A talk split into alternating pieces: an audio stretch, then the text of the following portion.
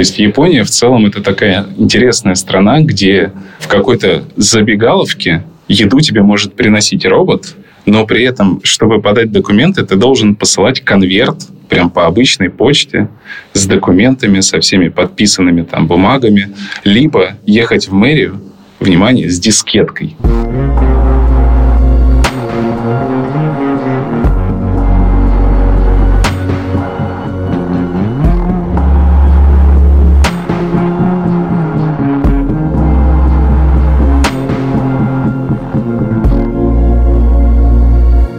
Привет, это «Новая волна» – подкаст о том, как изменилась наша жизнь после 24 февраля 2022 года не только смыслово, но и главным образом географически. Мы говорим о разных странах, куда переехали люди, которых мы каким-то образом нашли. Меня зовут Саша Поливанов. А меня зовут Илья Красильщик. Я сейчас нахожусь в Латвии, Илья находится в Италии. Студия подкастов «Либо-либо», вместе с которой мы делаем этот подкаст, находится где-то в районе Грузии. А говорить мы будем сегодня о Японии мы будем говорить с Андреем. Он переехал из Москвы в Японию, и, как многие, после войны понял, что пора отсюда валить после начала полномасштабной войны. Но у него, в отличие от многих, было приглашение в научный институт в Японии, которое пришло ему до ковида. Андрей, привет. Привет.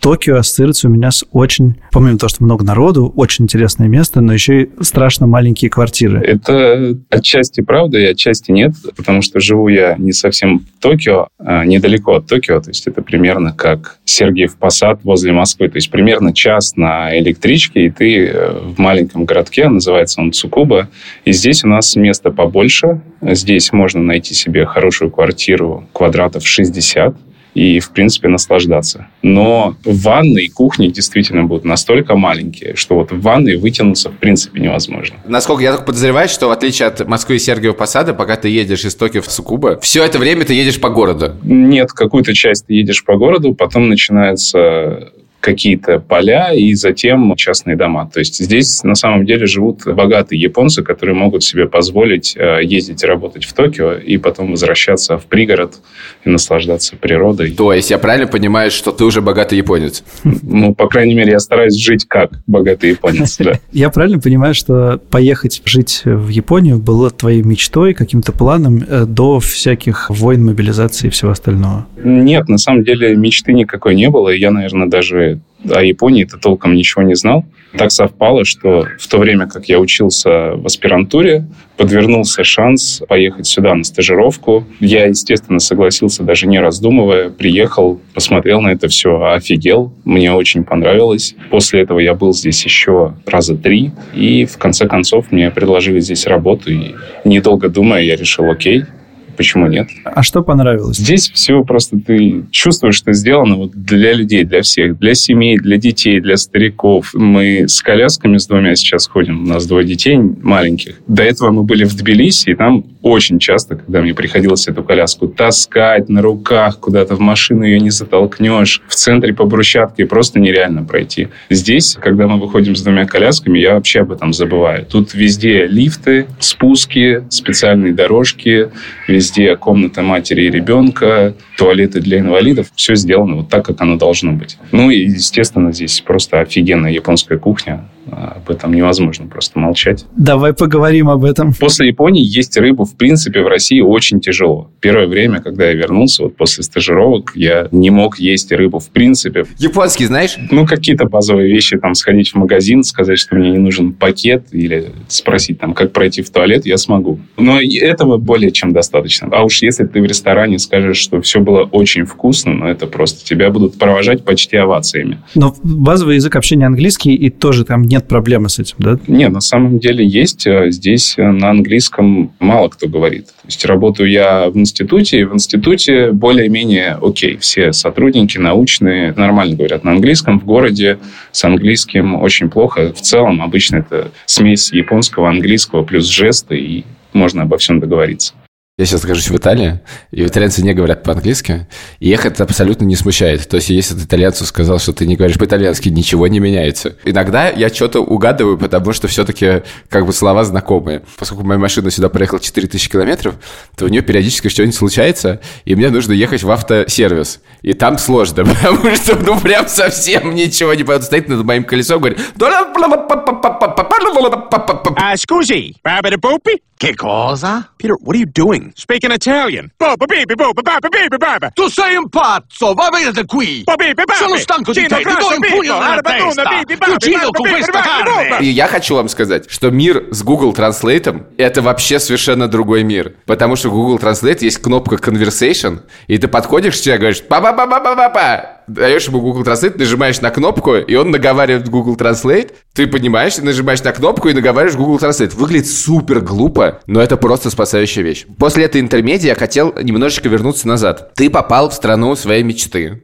У тебя там есть работа, ты живешь в богатом районе, и японцы кланяются тебе за то, что ты просто можешь сказать, что все очень вкусно. Звучит как рай. Но ты к этому раю некоторое время шел. В каком году ты ездил в Японию? 2017-2019, Ага, и тут случается огромная хуйня. да. Ваши действия. К тому моменту у нас с женой дочка два года, и жена беременна на пятом месяце. Потрясающая ситуация. Да, еще у нас собака. Я надеюсь, у вас была ипотека. Э, Нет, нет, как к счастью. Мы были близки к этому, но Я был два раза близок к ипотеке. В 2014 году просто в шаге от нее. И в конце 2021. Просто как бы в полушажочке я был от ипотеки. я прошу, только не надо третий раз собираться. Нет, я все, мне хватит, спасибо большое. Так вот, беременная жена, дочка маленькая, собака. При этом я родился и вырос в Украине. У меня все родственники в большинстве своем в Мариуполе. Тут наступает февраль, и, соответственно, я на созвоне с бабушкой. И в первые дни, когда это только начинается, я прям по телефону слышу, как летят какие-то ракеты, снаряды. Она говорит, ой, кажется, с моря стреляют. В начале марта там уже отключили связь, то есть я потерял, в принципе, связь со всеми. Было понятно, что в России находиться уже в принципе невозможно. Начались панические атаки, истерики, депрессии, гнев и вот это вот все. И я больше не видел себя в этой стране. Когда я начинал говорить с людьми, причем не самыми далекими, они мне начинали рассказывать про то, как расширяется НАТО и вот это вот все. И при этом я понимаю, что у меня там сейчас дяди, тети, там бабушки, дедушки, все сидят под ракетами. Я такой, нет, я так больше не могу. В Грузии у нас были друзья, поэтому ну и плюс в Грузию можно было находиться долго без визы. Поэтому мы решили лететь туда и какое-то время оставаться там. На Японию мы даже не рассчитывали в тот момент, потому что Япония была закрыта э, из-за ковида. Работу мне здесь предложили до ковида. Я прошел собеседование в октябре 2020 года. А где ты работаешь? Э, Научным сотрудником в университете в Москве работал. А сейчас работаю в Национальном институте материаловедения Японии. А чем ты там занимаешься? Мы делаем а, новые материалы для источников питания термоэлектрических. Ну, это такие источники, они используются вот на марсоходах, на космических аппаратах, которые летают в дальний космос, где уже солнечные батареи неэффективны. Короче, ты придумываешь, как освоить космос. Я придумываю материалы, которые помогают другим людям осваивать космос. Круто. Это очень актуальная профессия. Спасибо большое тебе за это. Это дает надежду некоторую. Мы не могли бы чуть-чуть ускориться? Да, стараемся как можем. Спасибо. Мы on short notice сейчас. Я тут еще про климатическую конференцию в Египте читаю, где все страны собрались и поняли, что за год не сделали ни хера. Так что давайте я вас прошу, ребята, реально, Япония все для людей. Так, подожди, Давайте. отвлеклись. Так, извини. Что с твоей родней в Мариуполе? Все живы, все здоровы, все выбрались. Тебе, Господи. Часть у меня выбиралась родственников, два дяди и их семьи через Крым и через Россию. В итоге мы уже из Грузии координировали все их перемещения, высылали деньги, потому что все их украинские карточки, естественно, не работали. В итоге потом звонили родителям жены, они отдали им ключи от нашей квартиры. В итоге все мои родственники в итоге жили какое-то время в нашей квартире, пока мы были в Грузии. И мы не виделись кучу лет, и мы очень смеялись, что война как нас развела, и они там сидят, смотрят наши домашние фотографии, а мы сидим в Тбилиси. Ну и в итоге они потом уехали в Европу. Сейчас они в Швеции. Это хорошо, спасибо за эту информацию? Вы сидите в Тбилиси. Япония закрыта. Мы летим в Тбилиси где-то ближе к середине марта, и в эти же дни открывается Япония. А ты прям знал, что вот Япония откроется, и ты можешь спросить, чего там со твоим собеседованием, которое прошло два года назад? Я подозревал, что они откроются, но, честно говоря, надежды не было. Ну и когда началась война, уже об этом думать было как-то совсем нелепо, поэтому мы даже на Японию особо не рассчитывали. Думаем, посидим в Грузии, а там будет видно. У нас была основная цель – родить ребенка. Тут они открываются, я сразу пишу на почту своему профессору, который сюда меня приглашал, что мы будем делать. Он говорит, давай, я тебя жду, прилетай, деньги есть, зарплата будет, все хорошо. Я говорю, хорошо, только теперь придется подождать, потому что у меня жена беременна, и мы должны родить здесь. И он, в принципе, и с этим оказался ок. Главное, сделай так, чтобы тебе удалось получить визу в Грузии. До лета мы находились в Грузии, родили ребенка, получили ему паспорт за гран, свидетельство о рождении российское, и пошли в японское посольство получать визу, которую нам тоже не сразу хотели делать, потому что э, без ВНЖ Грузии они формально могут нас не обслуживать. Но так как по сравнению с, там, с европейскими посольствами у них фактически особо клиентов-то и нет, э, удалось в личном разговоре их убедить дать нам визы и дать спокойно улететь.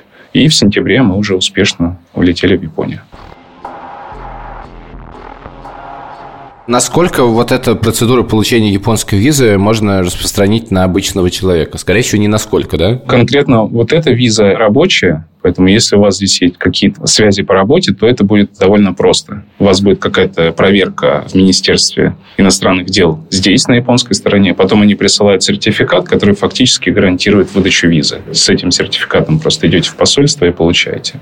Раньше в российском посольстве визу было получить очень просто, особенно в последнее время, потому что они упростили очень правила, российско-японская дружба. Если ты учился в университете, то пять лет после обучения можно было очень просто получить визу без каких-либо документов, только с анкетой. И виза бесплатная. Но сейчас уже не знаю. Сейчас вроде просят, чтобы была карта иностранного банка. Слушай, а твоя жена все это время тебя поддерживала? Как вы обсуждали это дома? Да, жена в этом плане большой герой. Она врач-терапевт и училась в ординатуре до того, как ушла в декрет на педиатра.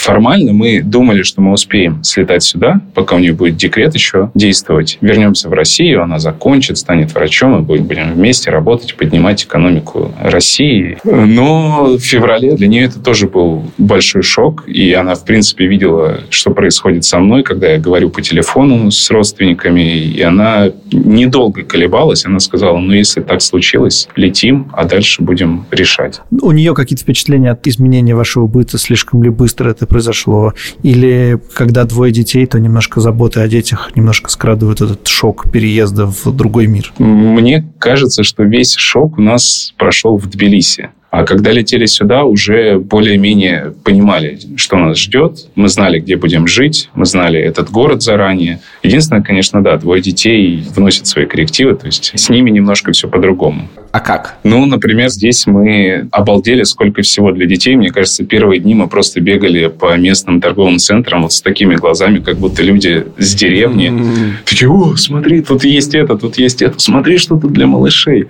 Потом первый раз мы попали в клинику. Мы тоже обалдели. Врач не говорил на английском, он просто пришел что-то там нам говорил на японском.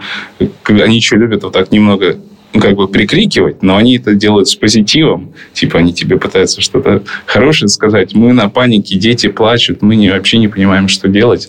Детский сад тоже проблемы с языком, потому что у нас дочка только-только начала говорить на русском, а все садики здесь на японском. В лучшем случае можно взять частный с английским языком, а на чем мы и остановились. И она тоже в шоке, она ничего не понимает, что ей говорят, вся в слезах каждый день. Младший тоже у него тут питание какое-то, начали его кормить. Я спрашиваю местных, чем вы детей кормите? Они так смотрят на меня, в смысле чем? Я говорю, ну, надо же как-то вводить еду, там овощи, фрукты. Они говорят, ну как, берешь рис, воды добавляешь просто, вилочкой подавил и кормишь.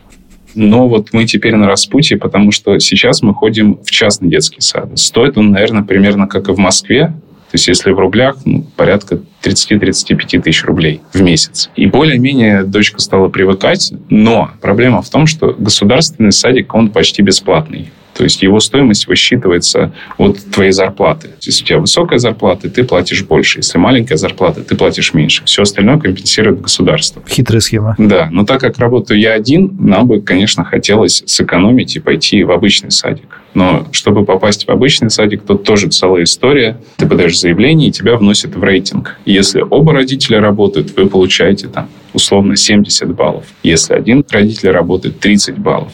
Если есть второй ребенок, вы получаете еще какие-то баллы. В общем, мы заявку подали, но, судя по нашим баллам, нас могут принять в обычный садик месяцев через 8-9. Слушай, если ты не знаешь японского языка, наверное, очень все это тяжело. Как вы вообще узнаете вот о таких там программа, рейтинг, как куда подать заявление? Да, это очень непросто.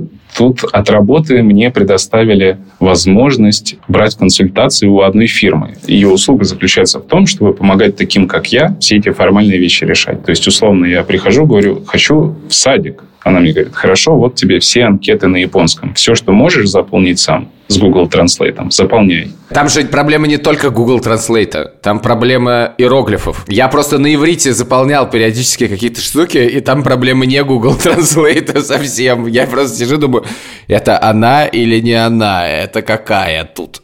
Ну, скажем так, в некоторых случаях тебе разрешают писать английскими буквами.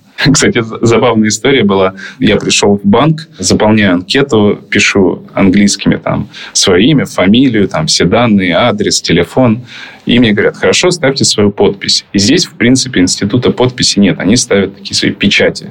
У них специальная печать. Но мне говорят, подписывай как можешь. Подожди, печати в смысле, как я вот на перстне представляю, такие, как в средних веках на воске. Вот что-то типа такого? Типа того, да. Обычная вот как факсимильная печать. Только вот маленькая такая, там обычно у них имя, фамилия. Это два таких больших иероглифа.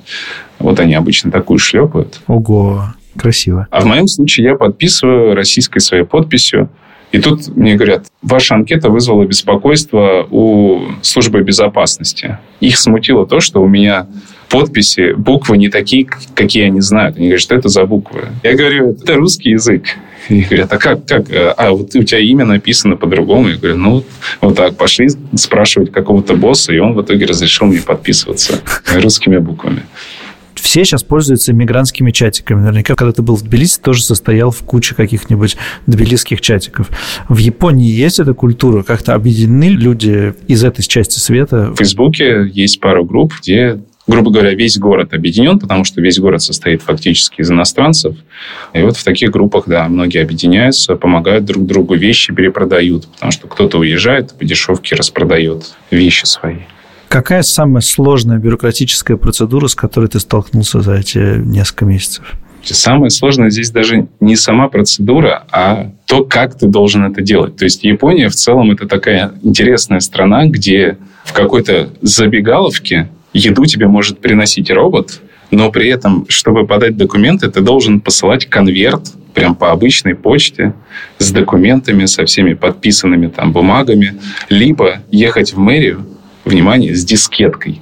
С дискеткой. А, с дискеткой. С какой дискеткой? А где ты возьмешь? Три с половиной? Да, три с половиной. Да ладно! Да, здесь есть еще такие... Да ладно! Подожди, а куда ее вставлять?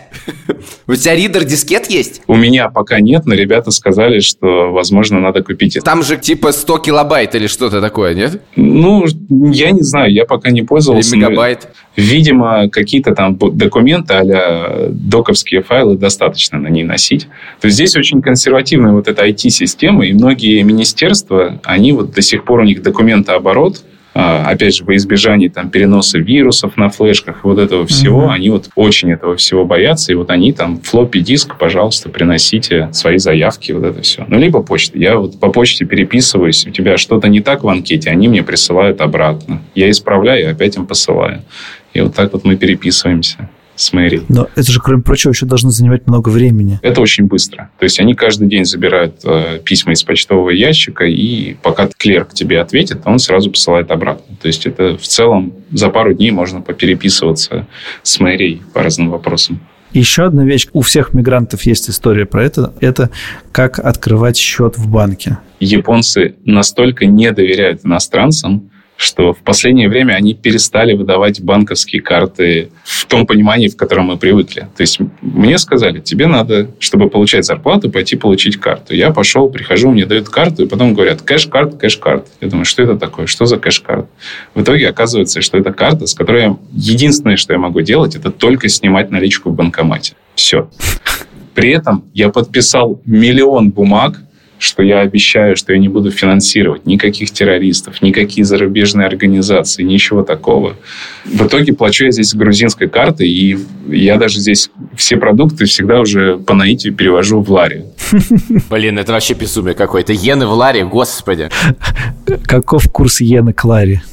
Ну, примерно 50. Самая полезная для всех информация. Я хотел сказать про карты. Значит, у меня, есть некоторое количество богатых знакомых с состоянием миллиона долларов, и которые хранили эти миллионы миллионы долларов, не знаю, в Швейцарии, законно заработанные миллионы. И когда началась война, все эти банки сказали, типа, ребят, нам пофиг, как вы заработали эти деньги, это русские деньги, уводите куда хотите.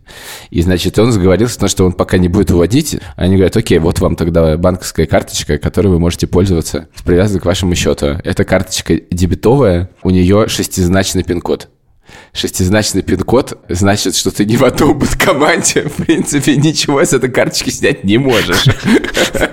И даже когда тебя просят пин-код, ты, ты платишь, там тоже четырехзначные. То есть это просто херь какая-то.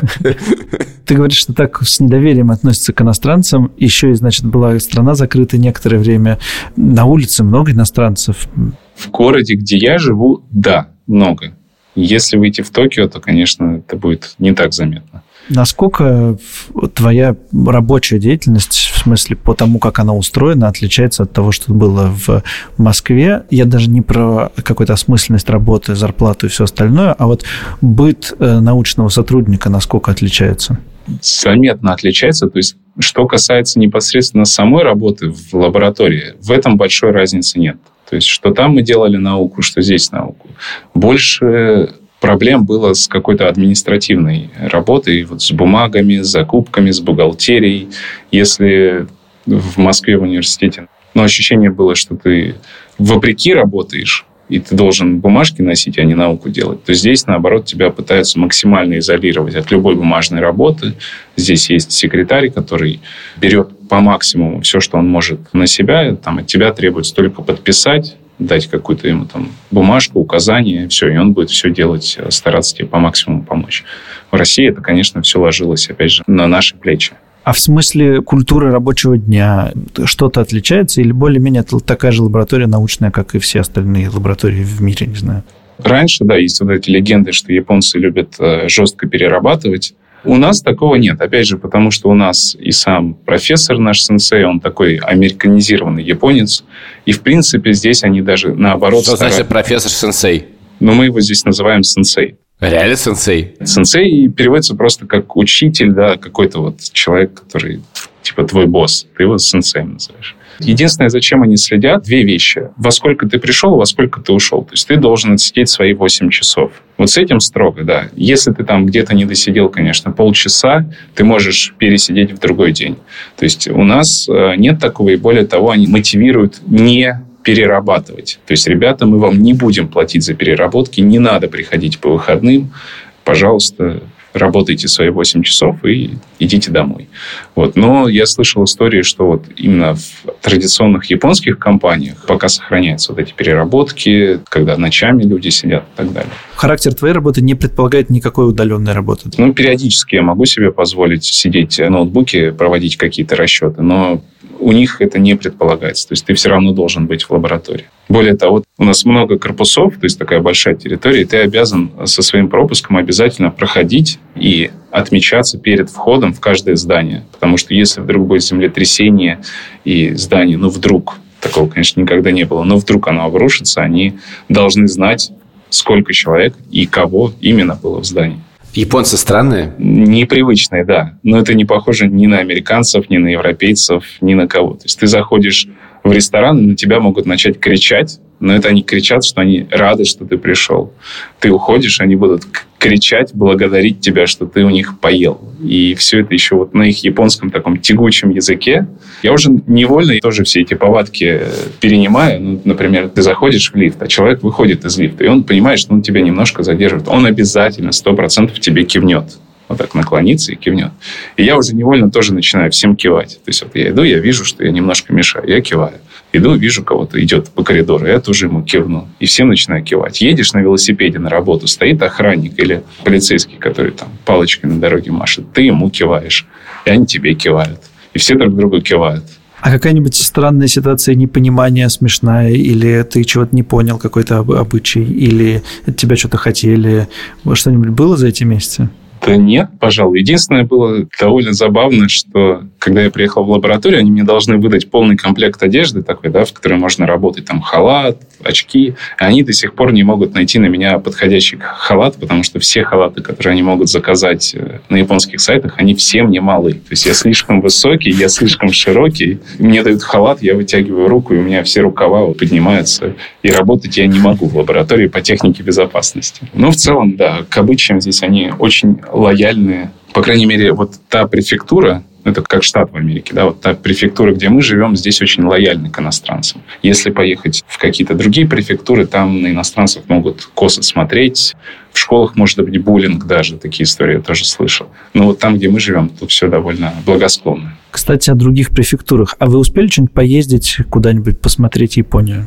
Пока не успели. То есть в прошлые разы, когда мы были, мы здесь ездили, а сейчас с двумя детьми мы не можем, поэтому я сейчас как раз в процессе покупки машины. То есть я пытаюсь перевести свои права на японский, пройти всю эту официальную процедуру, подтвердить свои права и купить машину. А там же руль не с той стороны, с которой мы привыкли, да? Да, руль справа. То есть тебе еще надо немножко будет переучиться. Да, да. Но это не очень сложно. Да, здесь, слава богу, все машины автомат, поэтому здесь в этом плане хотя бы не надо переключать. Ощущается ли война в Японии? Вот насколько вокруг тебя люди интересуются тем, что происходит в России и Украине? Особенно после Грузии, там флаги висели на каждом углу. Здесь ты приезжаешь, и ощущение, что ну, ты на другой планете. Мало того, что здесь все в принципе отличается, но здесь еще очень спокойно, тихо. И вот мы как приезжали сюда в семнадцатом году, вот ощущение, что ничего не поменялось, только погода. Остальное все вот как, как стояло, те же магазинчики, те же деревья, те же кустики, точно так же обрезаны квадратиком, все то же самое. Но при этом я общался здесь с японкой, и я был, честно говоря, поражен, насколько она глубоко погружена в эту проблему. Но надо признать, она не типичная японка. То есть она такая японка, которая любит общаться с иностранцами, погружена вот в эту всю англоязычную культуру, бегло говорит на английском, что большая редкость для японцев. И когда я рассказывал, что мы были в Грузии, про своих родственников в Мариуполе, и как мы долго сидели в Тбилиси и ждали визы. И она меня спрашивает, извини, пожалуйста, а вот ты был в стране, это вот Грузия, это вот где Россия двигает границы оккупированных территорий, и тут у меня просто упала челюсть, потому что я знаю, что многие ребята, которые в принципе едут в Грузию, не знакомы с ситуацией. А здесь мне просто японка на другом конце планеты спрашивает и говорит, объясни мне, как это работает, я вообще не понимаю. И, кстати, Японцы тоже принимают беженцев. У нас как раз в одной из групп в Фейсбуке было объявление для беженцев в нашем городе. Собирали теплые вещи, обогреватели. И Япония какие-то деньги им еще выплачивает. То есть у меня знакомый а, парень здесь, украинец, студент. Ему срезали оплату за обучение, где-то раза в три, наверное. За жилье он почти не платит, то есть там какие-то ну, совсем такие небольшие деньги. И еще какие-то деньги ему должны просто выплатить в качестве финансовой поддержки. Слушай, а не может быть связано то, что они знают про оккупированную территорию, потому что немножко другая история, скажем так, но тем не менее у них тоже есть оккупированная территория? Может быть, не знаю. Но все равно тут странно, это очень нетипично. То есть я согласен, когда японцы знают свой регион, да, там Филиппины, вот Курилы, вот это все могут обсуждать. Нетипично, ну, нет, она... конечно, нетипично, да. Вопрос даже больше в том, что она в принципе знала, э, что такое Грузия и где это находится. Вот даже вот этот факт уже для меня был удивителен, потому что обычно они очень центричны на Азии. Я в Европе говорю, мне говорят, where are you from? Это всегда сложный вопрос, потому что вообще непонятно, что говорить. Особенно, когда заполняешь какую-то бумажку, там весь где родился, Россия, где, где живешь, Грузия, номер телефона, Латвия, гражданство Израиль. Офигенно. Но история не про то. Значит, когда они спрашивают, откуда, я сейчас тут, я говорю, что I'm from Georgia. Они всегда говорят USA. Просто как бы всегда. Вот. А что касательно иностранцев, меня всегда поражало, когда американец какой-нибудь начинает с тобой разговаривать, вот ты из России, он начинает с тобой обсуждать Достоевского и Толстого, и ты этих всех деталей не так хорошо помнишь, и человек думает, ну, русская литература сейчас можно обсудить. Сколько стоит жить в э, Японии? Надо понимать, что в Токио это будет э, в полтора-два раза дороже.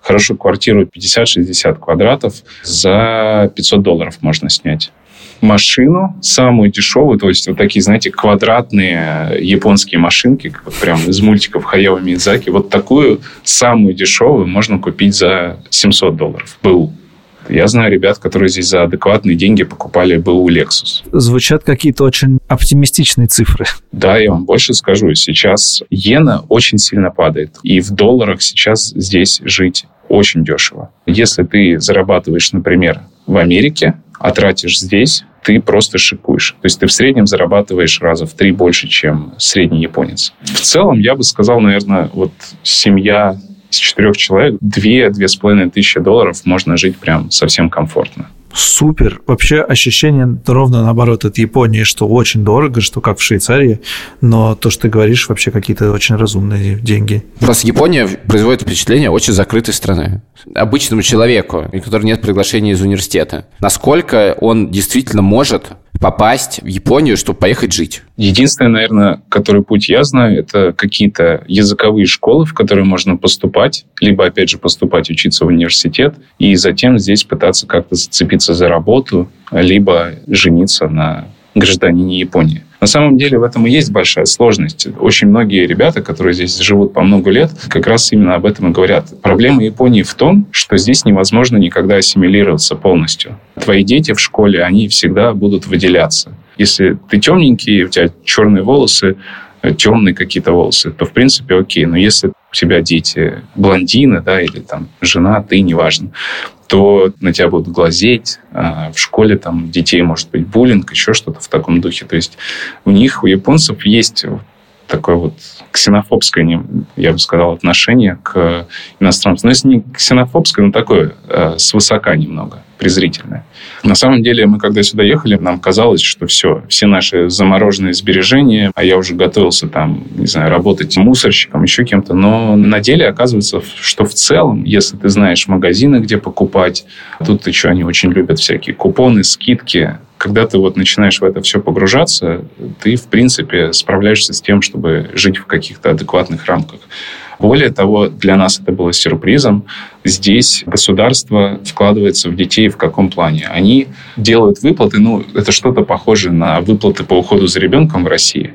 То есть здесь просто платят за то, что у тебя ребенок есть в принципе. У нас за каждого ребенка в месяц мы получаем по 15 тысяч йен в рублях это получается примерно там, 7 500 за ребенка в месяц. Вся медицина для детей по специальной детской страховке, она фактически бесплатная. То есть первый прием врача у нас стоит 600 йен, второй прием врача 600 йен, дальше все врачи бесплатны. То есть в месяц мы максимум заплатим 1200 а, йен. Все прививки для детей бесплатные. У нас тоже медицинская страховка, у нас чуть дороже, но в целом ты платишь всегда там, порядка, не знаю, 30% от настоящей суммы. То есть какой-то там средний доктор будет стоить порядка 2000 йен. То есть тоже, в принципе, такие деньги, ну, как сходить в Москве в какую-то частную клинику, может даже дешевле. И медицина здесь на довольно хорошем уровне. То есть она, опять же, консервативна. Они там могут лечить кашель не так, как мы читали у Федора Катасонова, но тем не менее, да, ты пришел за бесплатно, тебе дали все лекарства. В общем, в целом здесь можно приятно жить. Единственное, что да, фрукты очень дорогие. Все фрукты, яблоки, винограды, мандарины, бананы, вот это все очень дорого. То есть дороже, чем рыба, мясо, дороже даже алкоголя. Мне сильно смущает история про ксенофобию. А это может превращаться в агрессию? Я не знаю, насколько это может прям в какую-то физическую агрессию выливаться, но истории буллинга здесь были. А с этим как-то борется? Я вот еще не знаю на самом деле, потому что у нас дети маленькие, мы только думаем о том, что будет, когда они пойдут в школу. Но в целом, вроде бы, когда они стараются бороться, стараются максимально делать diversity, объяснять вот эту всю историю детям. По крайней мере, они идут по этому пути. Насколько это работает на самом деле, я не знаю, потому что, опять же, сами японцы, взрослые, я имею в виду, они тоже зачастую могут презрительно вот так как-то относиться. Я думаю, просто это все считывают, поэтому здесь это более-менее в порядке вещей. Но опять же, это Япония, да, это здесь редко, когда выходит за какие-то рамки. Где-то ты будешь подписывать документы, ты не можешь говорить на японском, но тебе просто скажут, что мы не примем у вас документы, приходите с переводчиком. Вот на права я хотел тоже поехать сам и с Google переводчиком справиться. Мне сказали, ну, слушай, тут куча документов, бери того, кто с тобой будет говорить на японском, и приезжай. Но, опять же, после России, после похода в пятерочку какую-нибудь, для меня это вообще все Смешно, что ты сравниваешь это с пятерочкой. Скажи, пожалуйста, понятно, что людей переехало в эту волну в Японию, наверное, из России не очень много, но тем не менее, наверняка у тебя есть какие-то советы тем людям, которые перебираются в Японию, какие-то главные штуки, которые могут помочь избежать, там, я не знаю, какой-то потери времени, непонимания и чего-нибудь еще. Надо брать обязательно теплую одежду домашнюю, потому что здесь нет центрального отопления. Мы-то уже ехали, мы знаем, но когда мы приезжали первый раз, мы просто чуть не умирали, потому что дома зимой холоднее, чем на улице. В остальном процесс подачи на визу у них довольно простой. Анкеты на сайтах э, все есть. Есть стипендии разные. Причем пока что, насколько я знаю, да, россиян берут. В университет в Осаке, я знаю, сделали специальную программу для украинцев и россиян. То есть они готовы принимать ребят на долгосрочные стажировки. Пожалуйста, приезжайте. На родину не тянет? Хватает иногда, знаете, зайти в комментарий к какому-нибудь посту про войну, почитать и понять, окей, все, я свою дозу получил и больше не скучаю. Спасибо. Хороший рецепт, надо его использовать. Спасибо большое, успехов. Надеюсь, что в том числе благодаря тебе мы сможем что-то про соседние планеты, не только соседние, узнать и понять. Мир далеких планет Задним виден по ночам, но нам на только снится в неоновых лучах. Так, все, это конец. Давай. Лен, ты никогда не поешь. Ты никогда не поешь. Да, пока. Пока, спасибо. Поливан, пока мы разговаривали, я понял, что мне очень хочется поставить в конце некоторый бонус-трек. Он довольно длинный. Я хочу тебе про него рассказать. Эту историю я узнал от коллеги и друга моего папы, который уже, к сожалению, умер и который очень много выпивал. И выпивал он не один. Выпивал он с коллегами. И он был математиком, который долго работал в Японии. И объединяло их многих то, что они ужасно любили творчество Бориса Гребенщикова. И однажды они решили, что они должны позвать Бориса Гребенщикова в Японию. Собственно, устроить его концерты. Напоминаю, речь идет не о промоутерах, а речь идет о хорошо выпивающих ученых, работающих в университете Японии. И они добыли телефон Бориса Гребенщикова и решили ему позвонить. И поскольку это люди были сильно выпивающие, человек, который звонил, был в жопито пьян. Они, кстати, поговорили с Гребенщиковым, и Гребенщиков приехал. И таким образом у него были гастроли по Японии. И этот разговор записан. Дело было в 90-х годах. Я его сейчас нашел, и я хотел бы его послушать. Алло, э, Борис Борисович. Добрый день. Здравствуйте. Извините, пожалуйста, на мне икотка немножко напала. Ничего. Борис Борисович, э, дело вот в чем. Здесь, в Японии у нас... Ой, господи, а, извините меня, пожалуйста. Ну, ради бога, извините, но... Я понимаю, все бывает. Когда нападает икотка, то это... Это, это действительно завет. Да.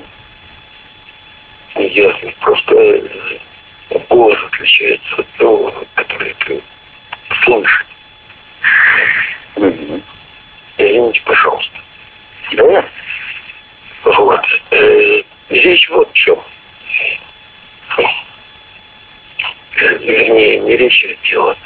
Э, здесь, у нас в Японии, существует, э, вернее, живут несколько человек, э, которые, которые не просто ценят ваше творчество, которые могут цитировать ваши тексты, э, но многие из них, процентов 70 наизусть.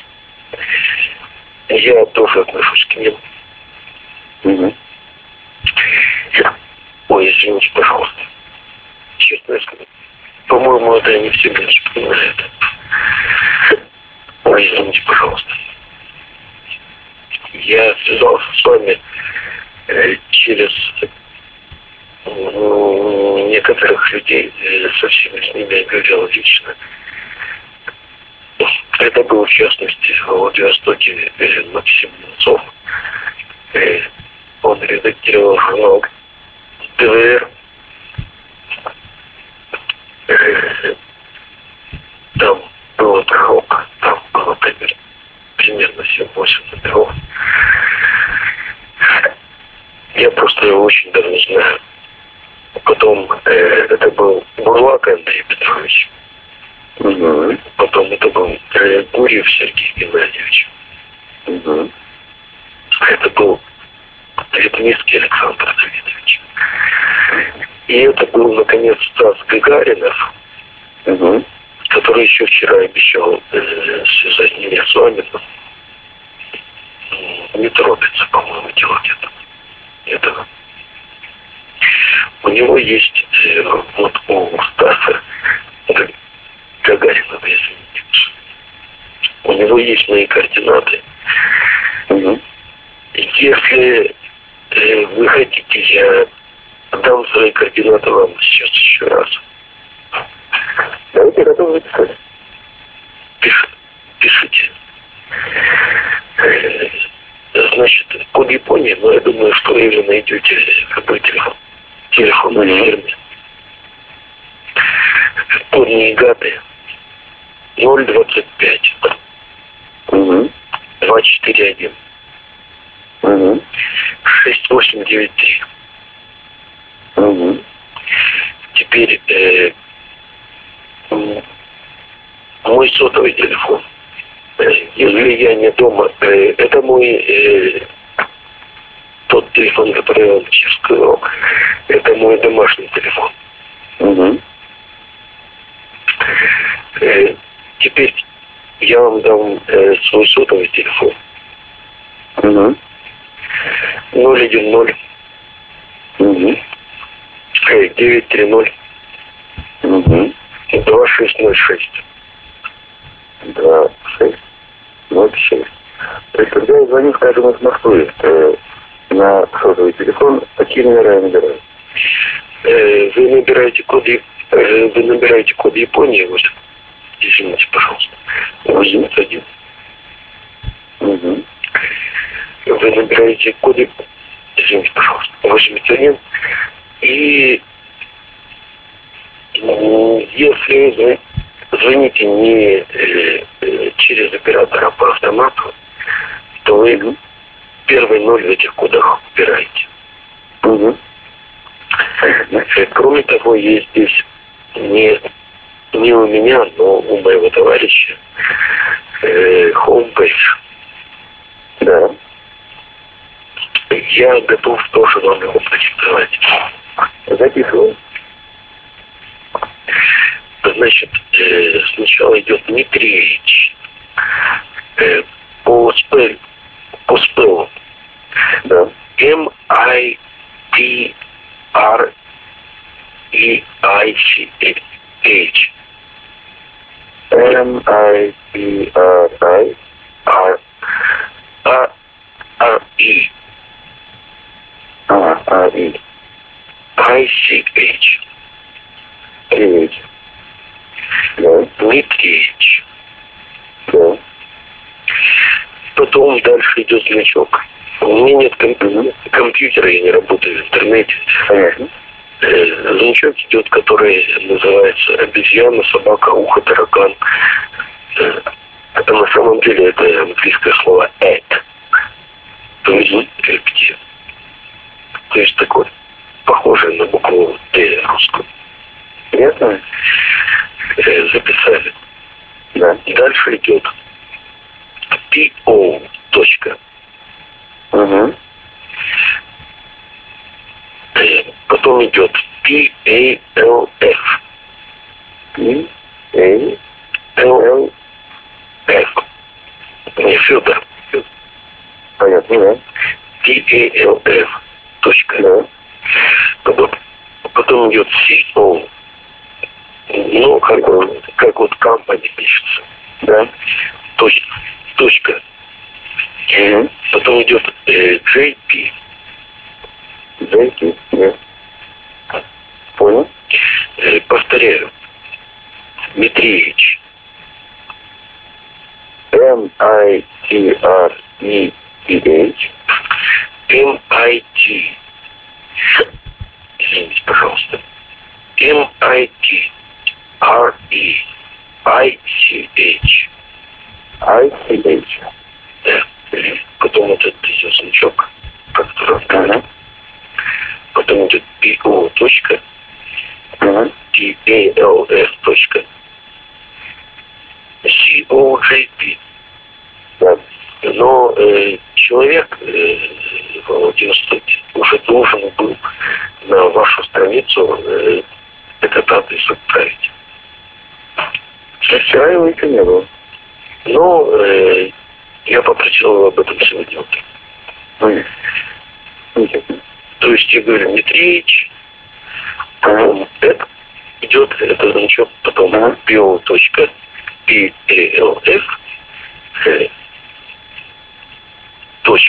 CO, точка, JP. Да. Как зовут человека по этому адресу? Его зовут Дмитрий Викторович Коваленин. Коваленин. Кова Ленин Да-да-да. Дмитрий Викторович. Да-да. Хорошо. Вы действительно, Борис Борисович, что-то ваш голос, ой, извините, голос не похож на голос на ваших лет. Тем не менее, приятно. Это вы. Да. Господи, боже мой, неужели я должен до этого? Ну, это мог с ним. Я уже говорил м, э, Ага. что мы, э, по крайней мере, пять или шесть человек, э, людей, которые муж- могут вас цитировать, Мгм. причем э, цитировать э, большинство того, что общеизвестно. Можете мне про- проэкзаменовать, если вы сомневаетесь. Я в этом Я думаю, что вы не верите. Вот. Мы хотим э, пригласить вас э, в гости. Э, Причем в любом варианте, в каком вы захотите. Насколько мы все знаем, вы еще не были в этой стране, в Японии. Нет, никогда и очень хотел бы. Э, Дело в том, что мы достаточно давно, большинство из нас достаточно давно здесь живут. Ну, я, например, пять с половиной лет. Мгм. Вот. И если бы не ваши тексты и ваша музыка, то я бы, пожалуй, не стал бы э, таким человеком, каким я стал сейчас. И я думаю, что большинство из этих других людей смогут, э, могли бы сказать то же самое. Вот. Поэтому, ну, увидеть вас для нас было бы, для каждого из нас было бы одним из самых больших событий в жизни. Вот я говорю вам искренне, причем не только от своего имени, и от себя. Спасибо, это очень приятно. Я бы очень рад приехать. Как это сделать? Сделать это просто сесть и приехать. Э, Все расходы э, мы берем на себя. Значит, ну, я не скажу, что мы обеспечим вам там королевский прием или райскую жизнь, но, по крайней мере, мы покажем вам э, любые места в Японии, которые вы хотели бы увидеть. Вот, ну, где-то мы сбросимся, это где-то будет 5000 долларов. Значит, было бы замечательно. Вот, то есть, и второе. М, может быть два варианта. Или это будет, ну, там, пять человек, там, семь человек и так далее, и мы просто э, проедем с вами. Или, э, скажем, если вы захотите, э, если вы хотите устроить сессию, вот, ссылочку, то мы тогда выделим, даже не выделим, мы сами выделимся. Человек 40 примерно со всей страны. Может быть, даже больше. Они просто придут, отдадут где-то по 80 долларов каждый. И, и тогда мы все это, что называется, окупим с легко. Может быть, что-то даже и вам перепадет. Как вам, как вам больше нравится? В какое время это удобнее всего будет? Ну, э, видите как, это будет удобнее в то время, в которое, в которое вам это удобно. Но до осени я не. Я понимаю. это удобно было бы? Кажется, сентября. Э, Почему нет? Почему нет? То есть какая у вас там погода хорошая у вас там к осени? Может быть, у вас там самое лучшее время август, а у вас самое лучшее время декабря. Ну, в августе жарко, Угу. осенью становится прохладнее. Э, значит, э, в декабре, э, в декабре, ну, холодно. То есть, ну, Ну, это сентября тогда. давайте говорить о сентябре. Э, теперь, э, могу ли я... Дело в том, что все эти люди ждут э, ответа от вас. Могу ли я э, связываться с ними... м, Фу, извините, пожалуйста, я несколько это... Только Якутка пришла. М, Могу ли я связываться с вами напрямую, либо мне лучше связываться с господином Гагарином? Знаете, когда меня нет, то э, есть да. Когда я есть здесь, можно говорить со мной напрямую. Понятно. То есть э, можно говорить прямо со Стасом и э, информацию э, для вас. Да, можно говорить мне прямо сюда. Нет, нет. Можно говорить, Нет, нет, по этому- по этому номеру. можно говорить прямо со Стасом и говорить и передавать информацию для вас. Вполне можно. Я понимаю. Ясно. Я понял вас. То есть э, я могу звонить вам и домой. Да, вполне. Дело в том, что, э, сожалению, я звонил, ну, вот два дня уже, и что-то информация запаздывает. Запаздывает ответ. 5月24日午後8時7分です。 Наш подкаст называется «Новая волна». Если вы хотите поучаствовать в жизни нашего подкаста, то, пожалуйста, присоединяйтесь к нам в телеграм-канале «Новая волна ПФ», пишите там комментарии, а также ставьте нам оценки в приложении. Заходите на соцсети студии подкастов «Либо-либо», комментируйте там и лайкайте тоже. Мы — это Саша Поливанов, Илья Красильщик, и через неделю у нас будет новый выпуск. Это не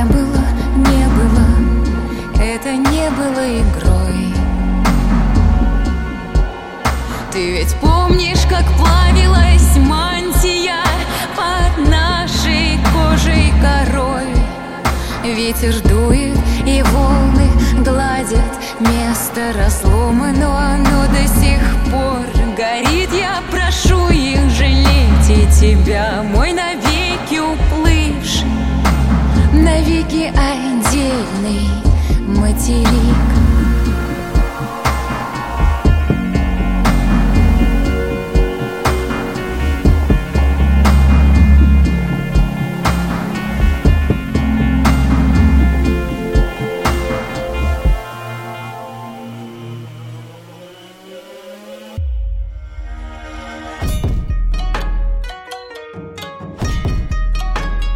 Мировая война уже закончилась, но не в России.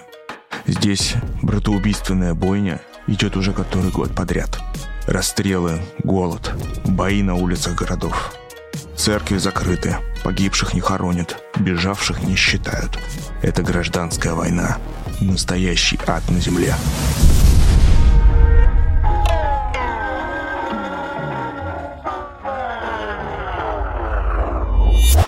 Но для тех, кто не хочет больше в этом участвовать, есть одно место очень-очень далеко, где всего этого нет. Где на широкой реке стоит великий город, а в нем всего в достатке. Он сильный, свободный и никому не подчиняется. Один прелестный город, один веселый город, в далеком Манчжуго, теперь Манчжутико. Здесь ревут паровые двигатели, письма летают под трубам пневмопочты, русские крестьяне ездят на рикшах, здесь на электрических вывесках светятся иероглифы и говорят на вымершем языке. Здесь со сцены поет живой Шаляпин. По улицам ходят мужчины в кимоно и с катанами. Здесь белые бьют большевиков, китайские разбойники грабят поезда. Здесь поверженный император вернулся на трон. Это место называется Харбин. А это трейлер подкаста «Харбин». Его сделали в студии «Либо-либо». И это абсолютно реальная история. Мы ни японского, ни китайского граждан никто не принимали. Мы были граждане Российской империи.